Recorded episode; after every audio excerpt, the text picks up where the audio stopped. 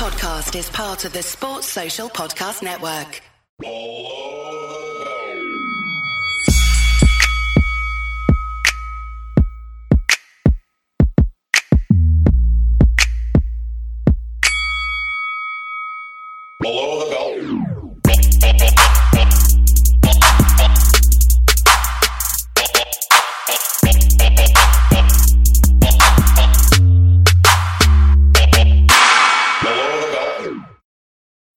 Episode 71 of Below the Belt. Um, some of you will notice on episode 72 that I said episode 71.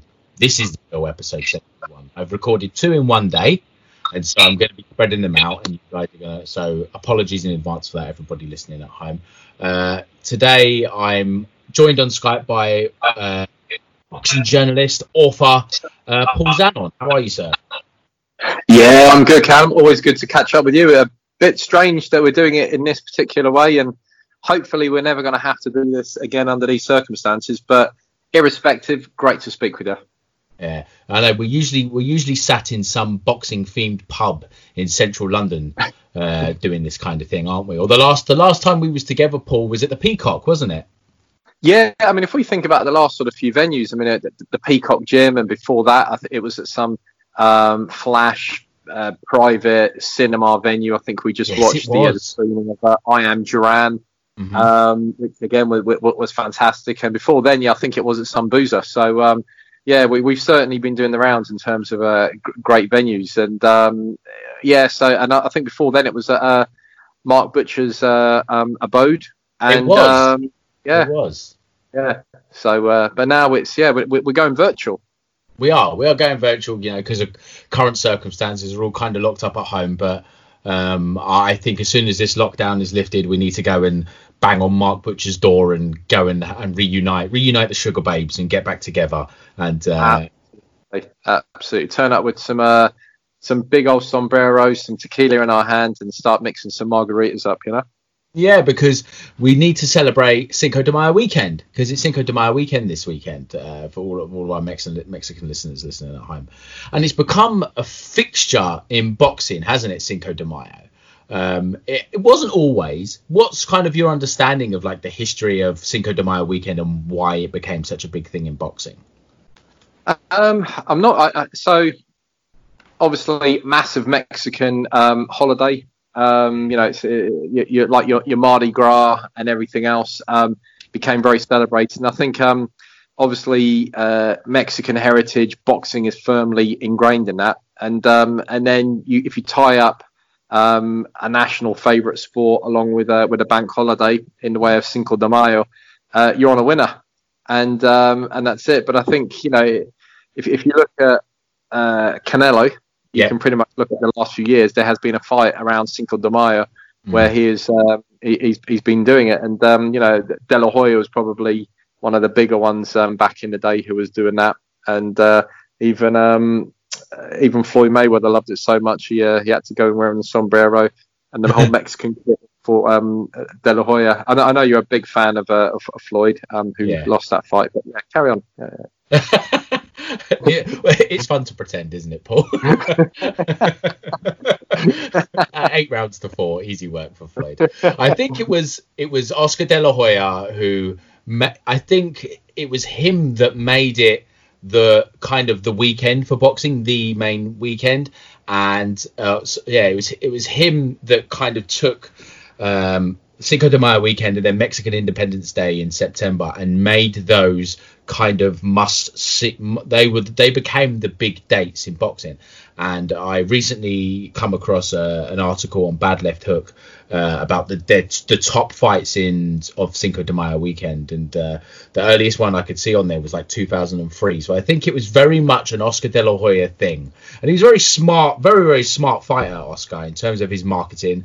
He was obviously brought through by Bob Arum, and I said to somebody the other day, if you if you was a boxer and you were turning pro, or your son, say your son was turning pro as a boxer, who would you want them to go with? And I would put them with Bob Arum seven days a week because he's so good at bringing a fighter through.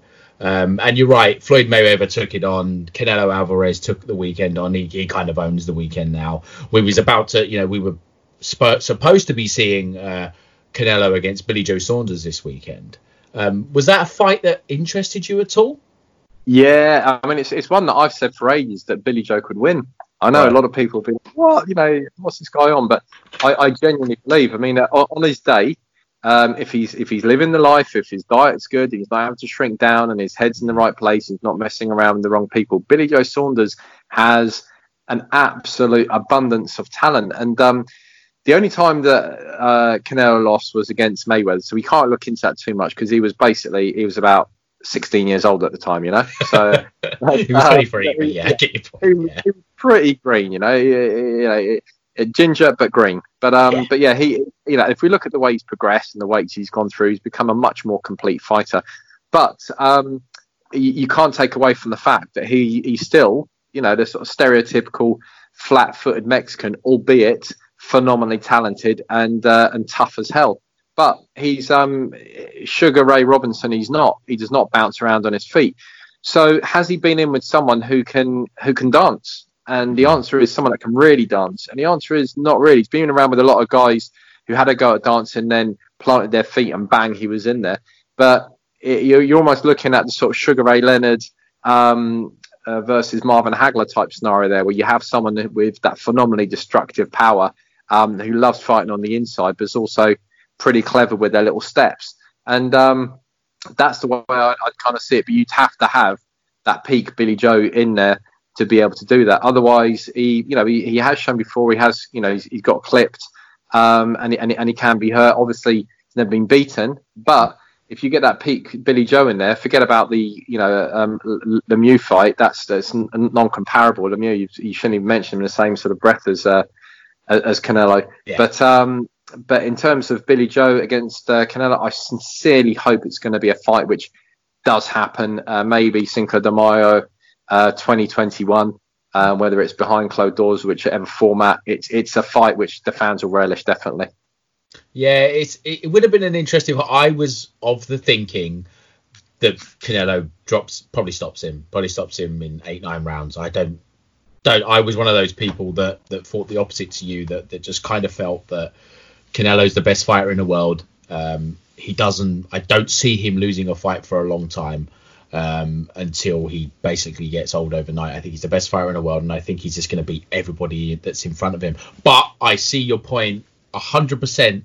He has very very slow feet, and you can't make someone's feet quicker. His footwork's got better. His ring generalship's better. He's able to cut off the ring. The only the only mover I can think of that that that's at a similar level to Billy Joe Saunders is Erislandy Lara.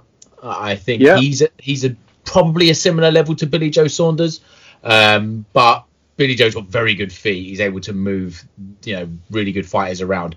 It's just a shame we've not seen Billy Joe Saunders in the in in with the best fighters in the world, and I worry about all of this time off, the long breaks between fights that it's gonna catch up with him eventually. But it would have been an interesting fight. It definitely would have been. And I was happy to see it. I think he he probably just about deserved it more than Callum Smith did. Um, Callum Smith, the best super middleweight in the world for me, but I just kind of felt that he just you know to to get what some felt was a gift against John Ryder doesn't earn you the the money fight, does it? No, I, and I mean it's funny because I was uh, thinking about this the other day in terms of you know with Billy Joe, uh, he he holds the um, the super middleweight world title, and Canelo.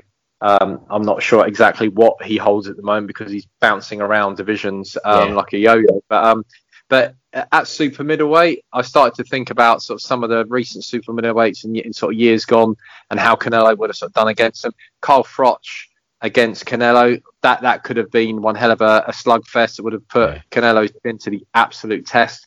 Um, the other one I thought was, uh, was Joe Calzaghe against uh, Canelo. Uh, would he have pinged his head off all night? I, I think um, it would have been interesting. I think Canelo would have done his best to try and cut the um, the ring off, but I think Calzaghe would have would have been popping him.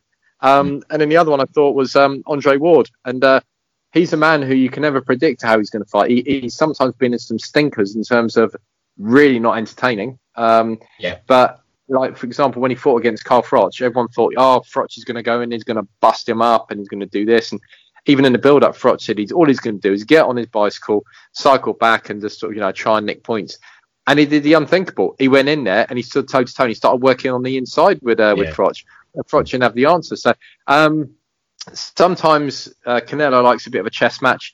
Over the years, he's enjoyed more being a counter puncher than the Yeah. offensive because Yeah. he, he's in control.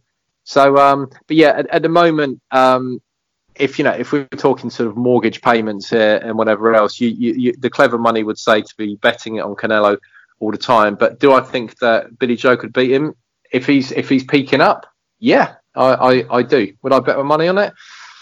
If I knew he was absolute peaked, yes, I would.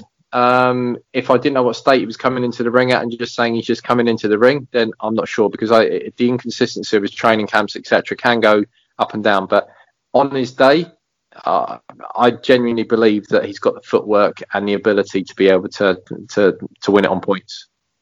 it's always always a worry for me when you talk about you, you hear it with footballers as well when fit you know you know when you talk about footballers darren anderton when he was fit he was really good you know what i mean and when you when Yeah. we say that about boxers when they're on when fit when switched on right camp it's always a worry for me and i, I think going into a into a fight because errol spence made a comment the other day about oh, if I had a boxed Floyd Mayweather, I would have beat him if I was 100% focused. It was just such an odd thing to say, uh, to add that little asterisk to it, to add that thing to it, if I'm focused. And it's always a it's always a concern to me when we talk about athletes in that way. It makes me think there's a there's an but we know you know there's an issue, and I, you know in the traveller community, it's such a vibrant community, and there's always something going on. And I think sometimes it some people thrive off it, like Billy Joe and like Tyson Fury, and some some uh, traveler fighters they get caught up in everything that's going on in the community, and it, it becomes a distraction to them. Um, yeah, yeah. Billy Joe. About I can't remember when I, when which interview this was for? I really can't. It might have been for, for Jimmy Tibbs, but but Yeah. we're going back a few years ago, and, and he was saying he says you know sometimes you're there and you're with the other lads, and he says and um he says they might want to go for McDonald's. He said so you end up having a bit of McDonald's, and Yeah. uh, and he, you know and you know it's not the ideal sort of food, and I think that's probably why he's kind of skipped around geography, uh, maybe sort of you know steering clear of those um, temptations, but it's it's you know you mentioned about discipline of fighters in general there, and I guess sports people in general. I'm currently watching the Netflix um, The Last Dance with uh, Michael Jordan, which is Ah. absolutely phenomenal. And um, but you're looking at someone there who who lived a life, um, steer clear of the these sort of um, alcohol and drug infused uh, parties. Um, yeah, he sort of let his head down a tiny bit and did a little bit of gambling, but he wasn't. It, it, it was never hair raising stuff. And um, and you look at Floyd Mayweather for all his foibles and whatever else, but the man was always in condition and probably still is now. And Yeah. um, I remember what documentaries where you'd see him in nightclubs at two or three o'clock in the morning, and he'd be there sort of drinking soda water. But it'd be a nightclub that he either owns or had a big share in, and then Yeah. at three o'clock in the morning, he'd be uh, he'd be running. Or he'd be Mm. down the gym banging the bag, and he says, "I train when people don't." And it was it was all this mentality of that, and um, that's what people don't realise about Floyd Mayweather. Yeah, he's got a big mouth, and he's said a lot of crap over the years as well Oh yeah, but he has backed it up. And when you're looking at a talent and um, how he's done it and who he's taken on, etc., you, you you can't argue with it just how good a fighter he was. Yeah, towards the last sort of ten years, you know, the whole sort of defensive thing kind of took away a bit of uh, the the the how can I put the energy from watching him. I mean, that was one thing we were talking before about Oscar De La Hoya. When Oscar De La Hoya fought, you knew that this guy was going to be biting down his gum shield. His chin was tucked down. His eyes would be on fire. He had that long stance, and you knew he was going to be loading up on power punches. Mm. And he would do that thing of like, like Barrera Morales, who are, you know we're going to talk about. Um, he'd do that thing of unloading the punches and knowing that sometimes you'd have to go in to take one so he could bang one back.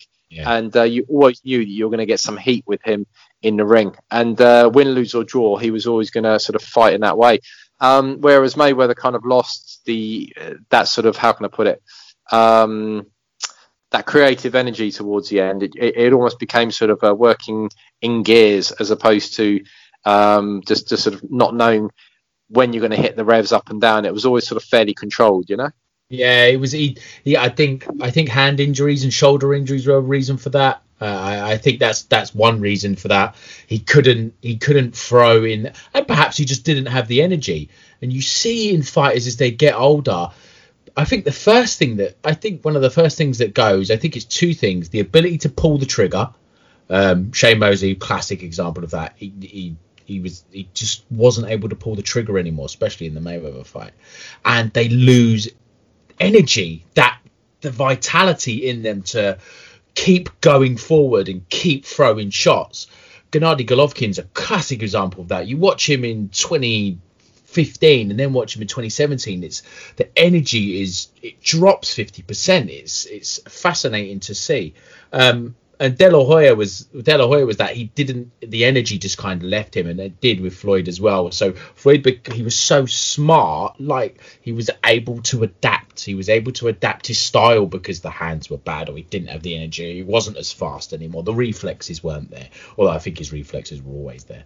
Um, it's it's it's I think the the best thing about Floyd, and I don't want to talk about Floyd too much because we did on the last pod, but his ability to adapt and to change his style when he got into his late 30s. And I've just been talking to somebody on Twitter about the Canelo fight, and it's probably the best performance of his career um, for me because he just at 36 to dominate a 23 year old unified champion. It was just so impressive. But let's talk about Barrera Morales because it is Cinco de Mayo weekend, and it's. I did ask you. I said if we're going to do a podcast and we're talk about a classic fight, Paul, what would you pick? And you picked Barrera Morales. Um, I've watched. Uh, I watched number one earlier, and I just started watching number three while I was just sat here waiting for you to call. Um, why did why Barrera Morales, Paul? Ah, uh, it is. I mean, so I'll, I'll, never forget. It was it was a day off my birthday, but birthday's on the 18th of February, and um, mm-hmm. this it was on the 19th. Uh, just in case there's any people out there wanting to sort of send me presents or anything, or uh, letter bombs or whatever they fancy, you know. But um, but no, I, I remember um, my my dad telling me because I, I think I was working at the time, and Dad said to me. He said, I recorded a fight last night. Um, this is on VHS for those people who need to Google what a VHS is. It's a cassette. So, and um, so he um, he said, "Do you want to watch it?" I remember coming back that night late, and I said, "Okay, you know, I have a bit of food and uh, get a drink and uh, you know pop it in and press play." And um, he said, "You're not going to see a fight like this again." And I was thinking, "Okay, I've seen quite a few fights, so you know now it's got to live up to the expectations." And um, from the get go, it was the only way I can describe it is when people watch the Rocky movies, they say it's just so unrealistic because yeah. you see the guy taking a punch to the chin yeah. And realistically, they would just go down from that, and that'd be the end of the fight, you know. And um, so this one, one takes a punch to the chin, and the other one takes a punch to the chin, and then they absolutely go for it as if it's a car park, and the referees are standing there, not having to really do anything. And it was one of those ones where then when one did a barrage, the other one would cover it, and then the other one would go for it, and then they would both be swinging punches at the same time. Yeah. And at the end of the first round, I thought, yeah, this is going to be Hagler Hearns. You know, this is this is three rounds, absolute maximum. And uh, it went on for 12 rounds at that pace all the way yeah. through. For me, um, it, and this was at super bantam as well, it, which is it, incredible. You know, it's uh, yeah. it's not as if uh, you know you, are talking about 122 pounds there.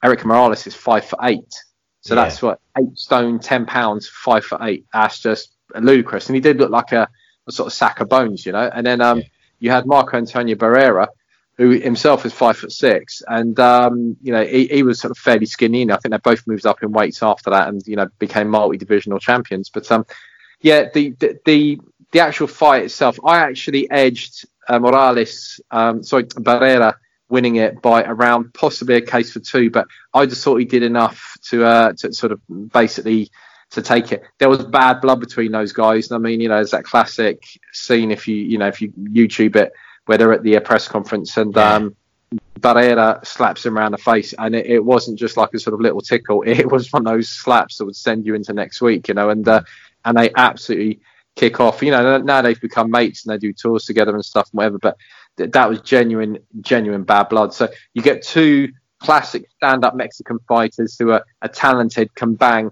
like a scrap. Uh, you, you, couldn't have asked for more. You really couldn't have. I mean, for me, that, that, that they were the epitome of of Mexican fighters because that particular weight as well. You know, uh, Mexican fighters, um, I guess, kind of like a Japanese to to an extent. Certain yeah. weight categories they're famous for, and the the bantams, the supers, um, the featherweights, etc. That's where it was all happening. I um, there's only one other fight at that weight. It was actually for that title that I can compare to. Yeah. Was um, Paul Banke and uh, Daniel Zaragoza, mm. who fought twice. Uh, they fought three times actually. There was a trilogy between them as well, but the first two fights are comparable to Morales and Barrera. And if people haven't seen those, trust me, look them up. The first fight, Banke loses um, on a split decision, and um, everyone thought that Banke won by about sort of five rounds. Uh, Daniel Zaragoza, Hall of Fame fighter, is inducted, I think, 2004. Um, you know, phenomenally tough, tough, tough fighter. And uh, anyway, had, they had the rematch in, in April 1990, and um, Paul Banke stopped Zaragoza in in round nine of what was just a an absolutely raw fight. Again, it was just you know the defense was hardly in existence. They were literally bang, bang, bang to each other's chin. Every time one got hurt, their way of defending was actually coming back at the other person because they didn't want to show a weakness. And there was a lot of that in this fight between Morales and uh, and Barrera as well. They, if, neither one of them wanted to sort of put their gloves up to show any defence because it would have shown the other one the, the, the green light to sort of lay in. So yeah, it just I can watch that fight every day of the week and not and not get tired of it. ah, that's like me watching Mayweather Pacquiao. Watch it all day. I'm kidding. I can't. Um, yeah, I, I, I watched, like I said, I watched it earlier on, and you was right about the referee. He he doesn't doesn't really get involved at all. He had a day off. Yeah, he did. He had a day off, and it wasn't because there wasn't anything to do. There was plenty to do. He just didn't. He just kind of let him go for it. And I think it was round ten, and uh, Erik Morales was having was starting to come on a bit because uh, you know Barrera was winning for me. He was probably six three up. He was quite a, quite far ahead for me. And Yeah. but Morales in in the championship rounds really came on, and then Barrera hit him with about four low blows in a row. Yeah. And uh, I remember, you know, and I'm I'm a bit of a purist. Uh, I was out of my seat. Fuck's sake, ref! You know, do something. But he just he. I think sometimes referees, you know, they're fans like we are, and I think sometimes they get caught up in it, and perhaps they just go, do you know what? This is a classic. I'm gonna let it. I'm gonna let it go. It's like um, Frank Cappuccino when he talks about Gatti Ward. And he, uh, there's the famous line from Jim Lampley, and he says, "You can stop at any time, Frank." and Frank Frank Cappuccino said in the documentary, the HBO documentary, he said they would have lynched me if I stopped that fight. And I think Yeah. sometimes you know referees, they're fans like we are, and they just realize they realize what's in front of them, and they're privileged to be there. Of course, they're going to keep them safe. Of course, they are, but they they know what they're watching, and they they want to let these guys go. Um, what? So Barrera, you know, going into the fight, he was coming off t- not directly, but he'd had two losses to Junior Jones. Yeah. W- w- am I right in thinking that Erik, Mor- Erik Morales was undefeated, wasn't he? Yeah, he was. Um, so at the time, Morales was uh, 35 and 0, and um, Barrera uh, had the two losses back to back against Junior Jones, and that was a, a peak Junior Jones. Yeah. And uh, back in 96 and 97, within about five months of each other. And um, Junior Jones had, uh, had lost a couple of fights, but he, he had about sort of 44, 45 fights respective at that point. Uh, the first fight was a disqualification, um, Yep. and the second fight was um, unanimous decision. That he, uh, he, he won. But uh, but either way, you know, it's back to back losses, and uh, you know it, it- that was that. So so he went in as the sort of marginal underdog. But um, if you're going to lose against somebody, Junior Jones was was a great guy to lose against. But Mo- Morales was that was uh, that was something that had been brewing for a while. Um, you know, but basically, um, there, were, there was two world champions in there, both bringing um, world titles to the table. Um, Barrera had beaten uh, Britain's very own um, uh, Richie Wenton, and uh, you know he, he took the WBO uh, World Super Bantamweight title off him. Uh, and then, funnily enough, the, the, the fight after he fights against Paul Lloyd at uh, Albert Hall. But um, long story short, by the time he fights against um, uh, Morales, you know he's, he's been he, he's defended his title a few times, and uh, it, it was a mouth-watering affair. But I, I remember just sort of just skipping forward a little bit. I remember um, in 2001 um, when the Naseem fight was uh, was organised, and at the time, at the beginning of the year, two fights had been announced. One was um, Lennox Lewis against Hasim Rahman, Yeah. and the other one was uh, was Naseem against Barrera. And I remember at the, at the time, a mate of mine, um, he said to me, he says, "How do you think these fights are going to go?" And uh, and I'm not a betting man, you know. I, now and then I might sort of you know quid here or whatever. Or Yeah. I go QPR. I might sort of you know just have a bit of a a, a five of that same. But otherwise, you know, I'm not one of these people that's down the bookie. So And um, he said, well, "How do you think this is going to go?" And uh, and I said, um, "Barrera will, will beat him. He'll beat uh, Hamed." And uh, and they went. This guy went, "Is he joking?" He said, "Naz." He says, "Unbeaten. He's 35 fights. You know, he's, uh, he, he won't lose." He said, uh, "What's this other guy's record?" I said, "Well, he's, he's got three losses against his name."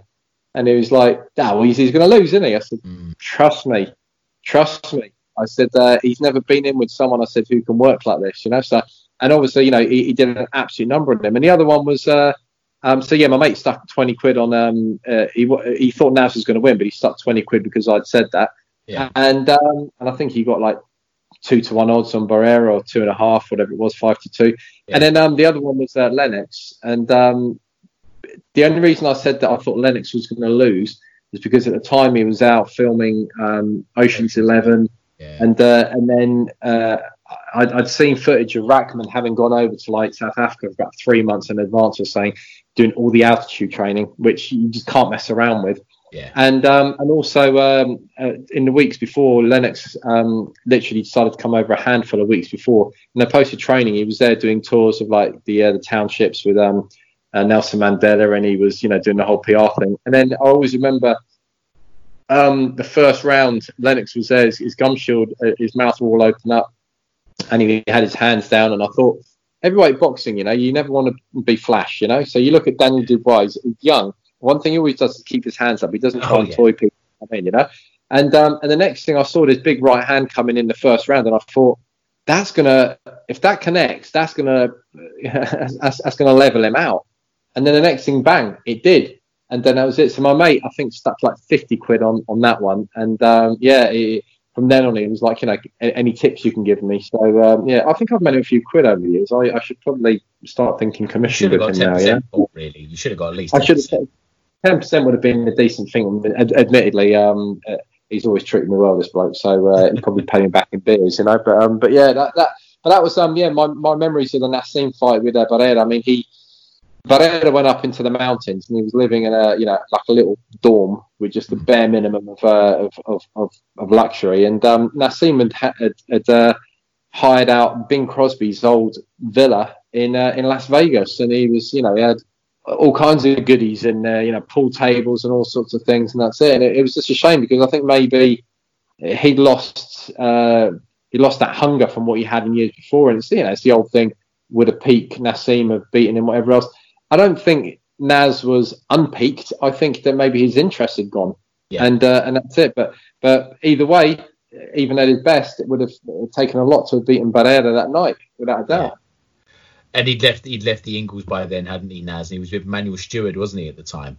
If I remember. Yeah, right. and he, and he kind of wasn't listening to him in the corner. He had two people in his corner that night. In fact, uh, he had Manny Steward and he had um, I can't remember what it was now. He, he, he had another trainer in there as well, and they were doing sort of in and outs um, for every Yeah. round. That was it. Very, very. and then when um, when Naz was getting disheartened and he tried doing a few of the dirty tactics, then Barrera stepped it up and he started like banging him at the back of the head, and uh, you know the referee was sort of saying, you know, to both of them, stop doing this, and Barrera was looking, going, well, you tell him. You know what I mean? If you tell him, if he behaves, I'll behave. Otherwise, you know, we'll go dirty on this. That was that. So, but yeah, that that those two guys, um, Barrera Morales, uh, f- for me, that is probably my my number one fight of all time, actually, and that's quite a statement. Um, but uh, and yeah, and like I said, for those who haven't seen Paul Banke, Daniel Zaragoza, uh, watch number one and number two, um, but especially number two, and you, you, you're going to see something which falls into that slipstream of um, Barrera Morales very, very closely. I learned something from one of your books, and I want you to tell the people why did uh, Marco Antonio Barrera have Tapia on the back of his shorts? because that's actually his surname. Yeah, and uh, not a lot of people um, know that. And uh, I mean, you know, you, you were talking before about, um, you know, let's say for example, fighters that go in there and they go absolutely crazy. Tapia um, was was another one who um, outside of the ring was absolute lovely. And uh, yeah, you know, don't get me wrong, you know, wasn't called Mi Vida Loca for nothing. You know, he, he had a very close side to him as well, but he, he was known for literally giving the shirt off his back. You know, I can't remember if that story's in the book or not, but there was one time he was in a supermarket and some guy said, "Oh, a nice shirt," and you could tell that this guy didn't have much money, and he literally took off the shirt and he's come home he gave it to this guy, and he's come home, and Teresa's wife's gone, "Where's your shirt? You know, you left with a shirt, and you don't have one." He went, "Yeah." He said, "This guy needed a shirt, so I took it off and gave it to him." And that's the sort of guy he was. But but when he fought against Marco Antonio Barrera, um, because they were, you know, they, they, were both of Tapia stock, there, were, there was a strong belief in that fight that uh, Marco um, went a bit easy on him and not carried him for the distance, but intentionally didn't want to go for the knockout. So he was delivering a lot of body blows and um, traded and made it into a good fight. But um, he, he respected Johnny so much, and they were very good friends. And um, he, he knew Johnny was was a past great world champion. And uh, although he'd won the super, he'd won the featherweight title against Manuel Medina, sort of fairly closely to that. Um, yeah. He he, he realised that you know sort of a little bit sort of over the hill, but but yeah, Tapia was the surname, um, and uh, he, he, always had that on there. So you said that you felt um, the first fight, you felt that Barrera just won it. Is that right? Yeah, I, I, I gave him I gave him a round. I, I, there's a case for two rounds, uh, but I, I gave it seven five to uh, Barrera, like solid seven rounds in there. Um, split decision um, you know, if you look at the faces at the end when the, when the announcements are coming up and the, and, and the scores are being read, um, Morales kind of looked like he was ready to accept a defeat, and yeah. um, it was it's one of those ones where I think Morales probably realised that he got away with the better end of the decision there, and yeah. um, and, and that was it. But yeah, I, I for me, I think that Barrera. It's not a case of he had his number, but I think he just sort of he had that little bit more energy between them when they fought, you know. And you've got to look at Morales. This is not some tin pot fighter here. I mean, you know, no. he beat Manny Pacquiao. Um, he phenomenal, phenomenal fighter who could operate at a number of levels. He had the height, he had the power. Um, he, he, fought too long towards the end, as a lot, lot of people did, and uh, and that's it. You know, you see him now. Yeah, he's podgy, wearing the old loose shirts, whatever. That's good on him. He's, uh, you know, but he's not doing anything stupid. He's just kind of relaxing and. Uh, and that's it. And like I said, you know, him and uh, Barrera now go around and do the double act together, and I think that's that's that, that's that's fantastic. You know, it's yeah. both of those guys are people that, and and I've spoken to a lot of people in the boxing trade about this. I remember speaking to Teresa Tapia about Marco Antonio Barrera and, and him saying and her saying about him. You meet the guy, and he's so softly spoken, and he's you. It's sometimes hard to believe he's actually a boxer. Yeah. and um, you know someone who trained to be a lawyer and whatever else. And and um, a good family man and all that sort of stuff. And the second he got in that ring, something clicked, and mm. bang, he turned into an animal. There was that look on his face where his eyes would open up wide, and it was almost like Rocky Marciano to an extent. It, again, the most courteous person you could ever meet on the planet, and the next thing, this guy would start ripping people's heads off. And you want to talk about dirty fighting? And Marciano was probably the purveyor of uh, of dirty tactics. I mean, you know, elbows below the belt, whatever whatever it took to win, he would do it. And uh, you know, uh, uh, not to mention he he had the power from hell to knock people out. But outside of there, you know, he, he was just one of the softest guys around. And as Barrera Morales, those sort of people as well outside the ring, I've heard nothing but good stories about these people. Mm, no, it's. Uh it's sometimes like you said it's like a switch. And uh, i think people that perhaps come from a poorer background it's like they're fighting for their next meal. Or and i think they realize if they don't win the fight then they're not going to get paid as much next time. And so every fight matters. And it's just something that's in them isn't it? Um, how about the trilogy? So how how do you score how do you score the trilogy? Do who do you think got the better of it? Um, I, I, actually thought that the trilogy panned out in terms of scores i thought it, it was actually a lot fairer i mean so Barrera won a majority decision um, when they fought in, in 2004. Mm-hmm. And when they fought in 2002, he got a unanimous decision. Um, so the, the, the, when they fought in 2002, that was for the WBC um, featherweight title. So yeah. they they'd gone up uh, another four pounds. And then when they fought in uh, in 2004, it was for the WBC super feather. So they yeah. they fought three world titles in three weight divisions. Um, so uh, I, I, can't think of many other fighters who actually followed each other through the weight division at world level like that, you know. So, but um, the I, I, personally think the fights and the results from then on were were, well done. Uh, I think you know he, he, had a little bit too much for, for the next fight. I think it was just the, the pressure for him uh, when he moved up by four pounds. Um, Barrera was just raw muscle. I, I, still think Erik Morales at that point was still a bit weight drained, and uh, have gone from super bantam to to super feather um, or even lightweight. To be honest, he was just uh, fitting in the frame the way he did was was, was ridiculous. So, but um, yeah, I, I, I think the results of the next ones good. Again, still very very entertaining fight. You know, those two are always going to provide that without a doubt. You know, so um, but yeah, I, I I've, I've got to admit the as as people who would go down into Mexican folklore, those two without a doubt. I remember at the back of uh, I think it was Morales, no, yeah, Morales um, shorts. I think he had Tijuana on there, and yeah. uh, it, which was just fantastic. You know, you're not going to get more of a, a grittier uh, sort of boxing base to, to go to. You know, sort of dirty end of town where fighting is as, as common as drinking water. You know, it's uh, or maybe drinking a cerveza. You know, so but um, they're, they're really the, the both of them together, locking horns. Um, yeah, if you haven't seen it, watch it. If you've seen it, watch it again. It's overdue, and I, and I mean that even if you've seen it an hour ago. Absolutely, I, I, think what better time than right now? A lot of us, you know, a lot of us like myself, we're kicking around at home. We're work, yeah, we're working from home, but we're kind of kicking about at home. We can't go out. We can't go to watch any live boxing. We're not can't go to the football. What better time is there to catch up on classic fights that perhaps you've not seen seen before? You know, or not seen in a long time. And that was me with Barrera Morales, not seen it for a long time. So I thought, let's put that on and and kind of re-engage with it again.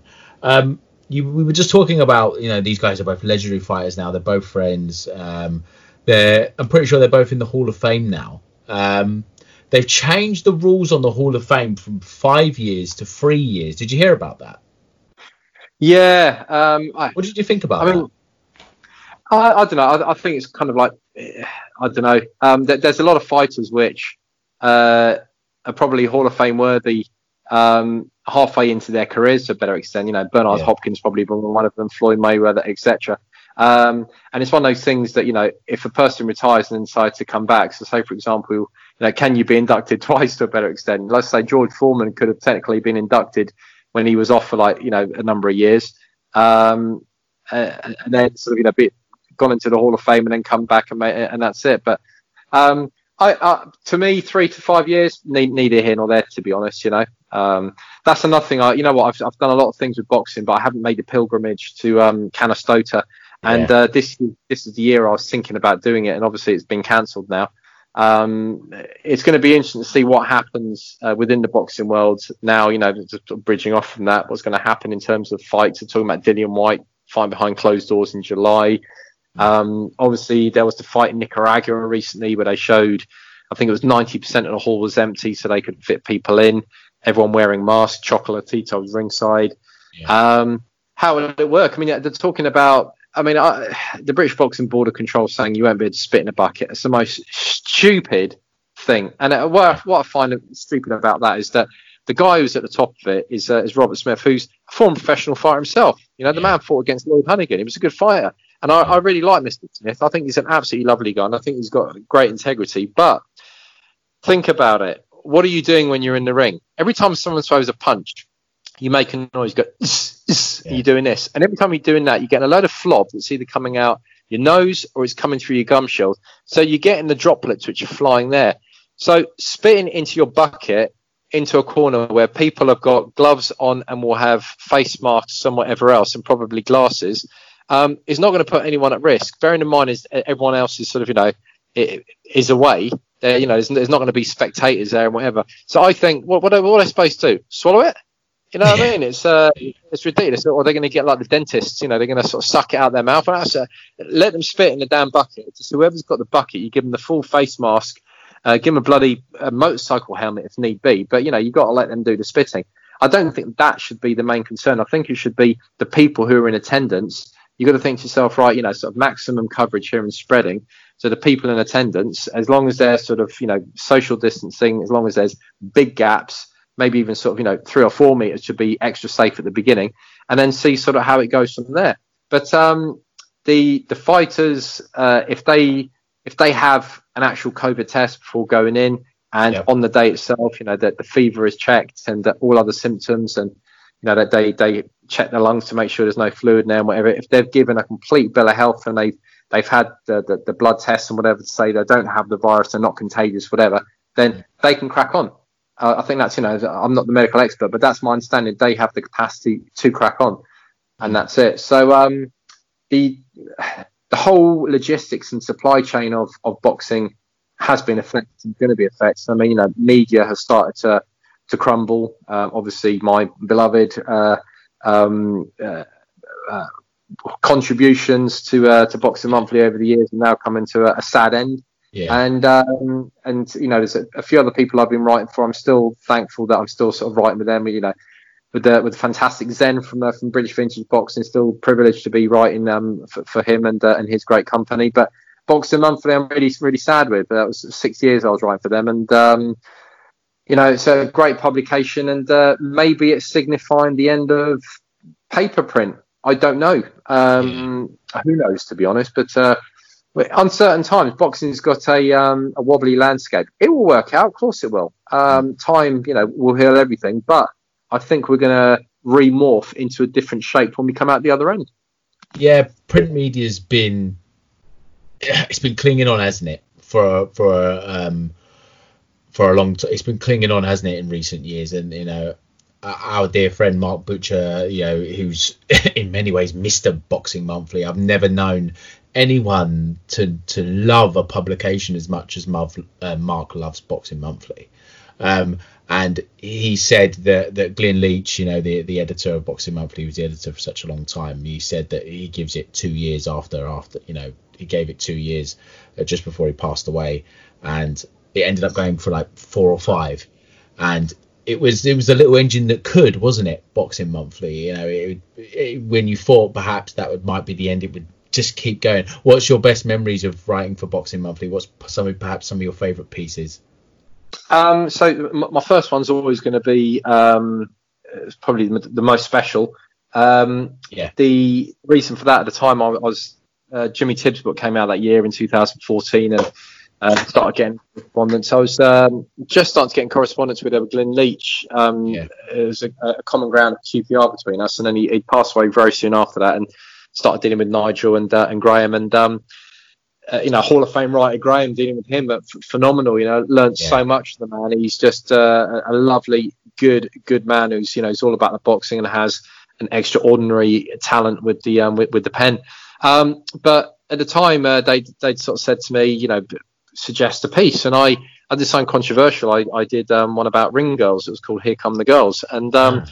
so I, I, interviewed three um, card girls and uh, and basically created this piece, and, and, and they said, yeah, it, this is good. You know, it's uh, um, we, would like to do another one, and um, and that was it. So I think I did James DeGale from there, and that was that. Ones that really stand out.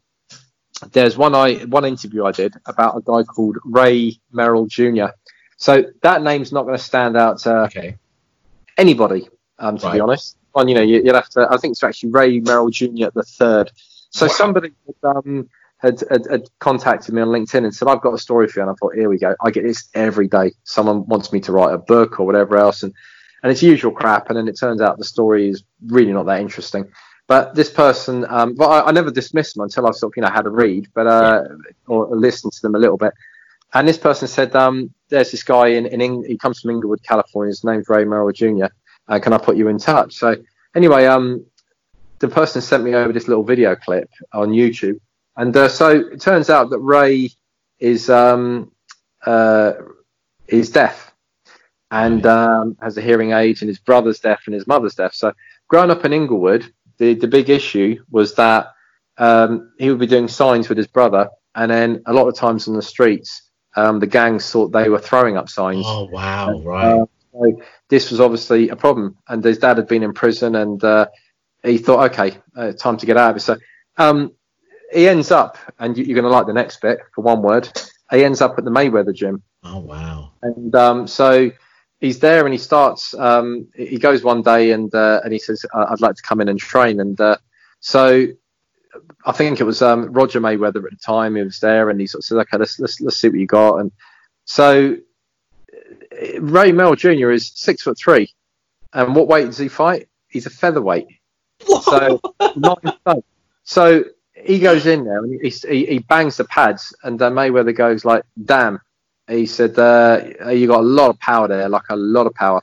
Mm. He hmm. says, you, "You're not taking anything, you." And he's like, "No." He says, "You sure?" And uh, in exact words of Ray, he says, he says, I'll take a blood test, I'll take a piss test. He says, I'll even take a shit test if you want. and he says, but he says, I'm all, I'm all natural. So anyway, um, he said, can you train me? And he went, nah. He said, we got we got too much on at the moment, man. We got too much on. So Ray had only had a handful of amateur fights, so Right. and uh, de- desperate to uh, desperate to fight. And uh, there were certain things in there, like for example, I um I said, uh, how did you know, like you know, at the end of a round, you you know, I, I mean it respectfully, but you're deaf. I did, this is all. I did the whole interview on email. We did a lot of extended sort of uh, to and fro's, and he was great with me. Wow. And um, and he said I could feel. He says your senses go on overload, and he says um, I could feel the the vibrations of the buzzer at the end Right. of the round. And he says, and I knew. He said I could feel it through through my feet, and uh, and that was it. They wouldn't even have to sort of like you know someone step in before the referee was even there. I'd, I'd already stopped. But um, anyway, he was knocking people out left, right, and centre uh, on his few amateur fights he had. But so anyway, um, what happens is Mayweather comes out of the gym one day and um, he sees Ray um, in his car, and uh, it doesn't really think anything of it. And uh, he says, you know, see you later, kid. And then he comes in the morning and he sees this same car is out there, windows all steamed up, and he knocks the window. He says, you sleep out here?" And he went, "Yeah." He said, well, "Where are you staying?" He says, "Here."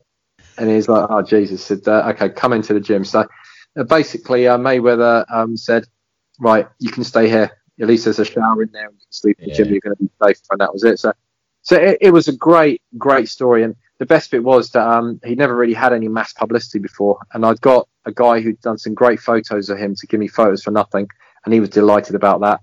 And um, in the end, uh, I, I said, you know, I'd love to get a copy sent, and um, these were the days um, where you, well, to be honest, these were the days that always been out. You, you you didn't get any freebie copies from Boxing Monthly, so I, I went down to WH Smith and I bought um, a couple of copies, one for myself and one um, for for Ray. And I said, I've got a copy for you. I'd like to send it. And he said, you know what? Don't send it to me. He says, if I give you my mum's address in Inglewood, can you send it to her? Right. So um, anyway, basically, he gave me the address and I, I, I popped it in, and uh, it took a week or so to get to Inglewood. And um, you know, I could see the address, so you know, I did a little Google Maps, and it wasn't, you know, the, the Prince of Bel Air's um, Yeah. neighborhood, you know. So, and um, anyway, he, he got back and he said, my mum was in tears when she received that. She said, you know, she's so proud of me, and you know, it dropped a tear in my eye as well, and and whatever else. And so that was certainly one of the most rewarding pieces I ever did. And it was also one of those ones I remember at the time sending it to Graham. He wasn't 100% convinced because obviously you're looking for the big name, but he liked it because it was so different. He said people read that, and that's probably one they'll remember in the years. And uh, and that's it. So that was certainly a rewarding one. Other ones that I've really enjoyed. Um, I remember interviewing Deontay Wilder. Uh, literally, as he was stepping off a plane, I could hear him walking along. Like I could hear the jets turning off in the background of his private jet as he were, you know, sort of coming off the plane and whatever. Um, that, that was a good interview. Um, uh, crikey, um, Andre Ward, always, always, always good ones with him. Speaks so much sense, and uh, you know he speaks tactics perfectly and whatever. Um, Anthony Joshua's interesting. He can get a bit philosophical sometimes, and when he does that, he kind of comes off the point, and that's not great because you're only a you only, only ever got a short time window with there with Joshua. Yeah. So um, if he does that, you've got to kind of let him talk and then try and create the piece of what you have afterwards. Uh, Calzaghe, always brilliant. Uh, whenever I've met with him, always given me loads of time. Um, I did a couple of good pieces. I did one with him about uh, August last year. Actually, went up to Wales and see him, and uh, just round the corner from wh- where he lives, and we sat down had a couple of coffees, and uh, uh, was good. Uh, again, another one who speaks total sense, and when you listen to him speak tactics, it kind of makes sense as to why he's that good a fighter. Um, oh, there's you know so many good memories. Uh, Yeah. Another one that I really enjoyed. I I managed to track down uh, Lorenzo uh, Zanon, who was the former European heavyweight champion, and he lives in Brazil now. And um, interviewed him, and I did the piece in Italian and English for, for the website. Um, but a, a, another memorable one uh, for me, Larry Holmes, um, for a few reasons. Uh, so I remember it was the day after the British Boxing Writers Club um, dinner in 2017, and it was at the BX Star Gym up in town. And uh, Geraldine uh, Davis had, had promised to get me an interview. And originally, I was supposed to be first in line. I was like, I was there about five o'clock, and should have been in, and that was it. And then all the uh, the heavy artillery, Sky, BBC, they're there with the big cameras, and they kind of jumped in, and and um, it gets to the point it's about nine o'clock, and I've done enough of schmoozing and shaking hands and photos and enjoying myself and thinking, I've had enough now. This is bullshit. I'm going home. I haven't had my interview with um, with Larry Holmes. I didn't come here to interview the same old people all over again. So Geraldine goes, "You get a good interview." I said, "You know what, Geraldine?" I said, "I didn't." I said, "I know it's not your fault." I said, "You know, people have been pulling you from side to side." She went, "No, no, no." She said, "I spoke to his, his person. You should have been interviewed. You should have done it by now." So, um, so she goes, "Come over me right now." So she grabs him, pulls me over. Larry's sitting there. I think, I think to myself, "Yeah, I've, I've seen him walking in, whatever, but I haven't shaken hands with him." I'm thinking it's Larry Holmes. yeah, mean, so, um, so there he was, sat down, and he, he stands up, shakes a hand, and uh, he said, "What's your name?" And uh, so I got a card out, and I handed it to his agent, who's um, Jay Newman, and he looks it straight away and he goes, "Paul Zanon." "You any relation to Lorenzo Zanon?" And I said, uh, "I said, you know, I've never done the genealogy." I said, "Possibly." And he looks and he went, "You write autobiographies?" And I went, "Yeah." He said, "We'll, we'll have a talk later." And th- th- that talk, just for the records, was he wanted me to write um, Larry Holmes' autobiography. It'd been done um, 20 years prior, but he wanted me to, to, do an updated version. Long and short of it is, we couldn't get the traction with the publishers, but to be, I've, I've got the text on my phone still now saying Larry's looking forward to working with whatever else. It, you know, that was just incredible as, as, a, as a side note. But, but on that evening, I sat down and um, Larry goes to me, Have you eaten? I'm like, No. He says, Should we get some food? I'm like. Larry Holmes asked me if we want some food. So, and I was like, yeah, of course, of course, champ. So anyway, um, he calls the lady over that's there, you know, p- providing all the, uh, the, the food, and uh, and says, "Excuse me," says, uh, "What have we got?" And so she's going because BXR's got this whole thing of like multi uh, grain, this, that, and the other, very nutritious sort of meals. She goes, "Oh, well, we could do you like the, I don't know, the five seed salad with this, and the You could see his face, and he goes, "And you got like burger and chips or something, burger fries or something." So, woman said, "We we can do burgers." So anyway, um, he goes, "What would you like?" I said, "I'm down with the burgers and fries." And then she said, uh, "What would you like to drink?" And he said, "Budweiser would be fantastic." So he said, "I'm afraid we, are not doing alcohol down here. We can do like a. Can I suggest that like the wheatgrass and ginger shake, or whatever, what the hell it was?" And his face was like, "Nah, I'll just have like a Pepsi or something." So. Oh yeah, I said everything he's having, I'll have as well. So um, she said, get. So she said he, he just confirmed it and said to her, get my man the you know the burger and fries and the coke as well. So I thought Larry Holmes just ordered me dinner. That's one for the record. So. Oh. And um, so yeah, we sat there and I asked him about the famous puncher when he got hit by um, Ernie Shavers, and mm. we talked a little bit about Muhammad Ali and um, you know training with him up in Deer Lake, and it, it was incredible. And um, you know, I remember seeing him there. He had his WBC ring on, and um, just shaking hands with him. And when he was talking about, I asked him a question about his jab, and he, he was there sitting there. He's in his sixties, and he flicks a jab out, and I was looking, thinking, "Wow, Christ!" You know, even now he's still got that speed in it. So that was one of my, certainly without a doubt, my face-to-face interviews. I'll never forget for Boxing Monthly, and that was just for the for the website. Um, yeah, you know what? Sad times here. The memories, uh, sad times at the um, the, the magazine is folding up, but I've got some great memories in there. And probably it afforded me the opportunity to go and see some matches abroad as well. I, I, went to the World Boxers Super Series in Latvia. Me and Chris Williamson absolutely smashed it. Loved that. One of the best live world title fights I've seen um, with uh, Usyk against uh, Briedis. I actually thought that it was a case for Briedis to win it by a round, but either way, phenomenal fight, great atmosphere. Uh, I went to Nuremberg to see Callum Smith, and again, great atmosphere. The World Boxers Super Series there. I went to a a tiny little show which was promoted by Mark De Mori in um, yes. in, in uh, Croatia, and the biggest thunderstorm ever broke out at about eleven o'clock at night for one hour solid, and it was it, we went from thirty five degrees to raining, and then it stopped, and steam was literally coming off the uh, the ring apron. And an hour later, bang! All the fires were under. We they fought till two in the morning. I have fond memories of sitting there on this long table afterwards, eating steak, fries, and, and vegetables, and sinking loads of beers until about five o'clock in the morning with all the fighters. It was phenomenal. Um, going to Monte Carlo, uh, seeing Martin Murray fight, ah, all these different things, and you know, yeah. uh, under the guise of Boxing Monthly, I was able to do that. So, um, the closing of a chapter, um, the memories always there, and I, I, the people I've got to meet along the way. You know, people like yourself, Cal, we would have never got to have met had it have not been for Boxing Monthly. So um, I sincerely hope there'll be other platforms in the future which will allow that to happen as well. But you know, it's kind of like a bit of RIP Boxing Monthly, the magazine. But um, but thank you for all the memories on the way. You know. Absolutely, and the and the the le- the legacy lives on not just in the memories and not just in the the magazine, you know, the physical magazine, and people will, will, dig it out and they'll read it again. But it, it, it, lives on in all the friendships that it's created. You know, myself and you and, and Mark and Chris William Chris Williamson and Luke and Andrew Harrison and everybody. You know, we have our WhatsApp group and it's great fun and will that that's the legacy of it as well as all the brilliant journalism. And like i said in the intro to the last podcast the the name boxing monthly was it's so respected not just in england but everywhere in the world. And all i had to say was i'm callum from boxing monthly and people would give me time. Yeah. And that says everything. That's all i'd have to do is say that i'm callum from boxing monthly online and that's it. Oh yeah no that's it. Yeah yeah Callum, yeah, you can go there.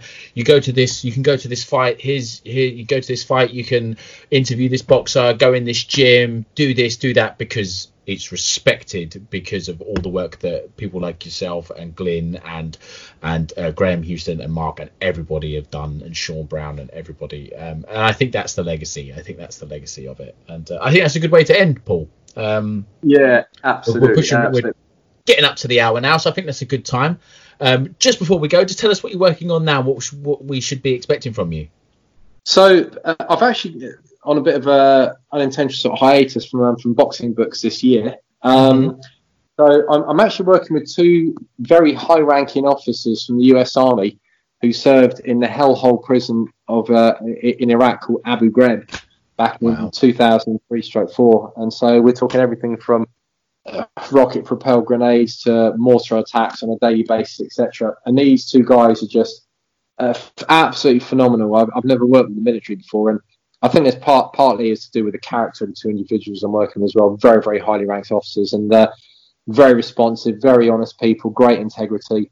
And um, yeah, currently in the process of uh, so looking to get a publisher with them, and um, and that's it. And uh, yeah, I'm, I'm also writing a private commission for a family um, based in South Africa. Uh, just a legacy document um, that, the, that the, the, children have commissioned me to write for their father, and um, and and that's it. So yeah, so that's that's what I'm at the moment. I've got three people who are literally asking me at the moment to write the autobiography, boxers, uh, former world champions, and um, maybe that'd be a 2021 thing. So, but for the moment, it's all about getting the two books I'm currently working with over the line. Can't wait. All right, thank you so much, Paul. Thank you, Cal. Really, always good to speak to you, mate. And uh, look forward that we can um we, we, we can meet again over a beer whenever that may be. Oh God, absolutely! I can't wait. I need to get out. All right, take care, my friend. Take care, mate. Good to speak to you. Ta-da. Bye bye. Sports Social Podcast Network.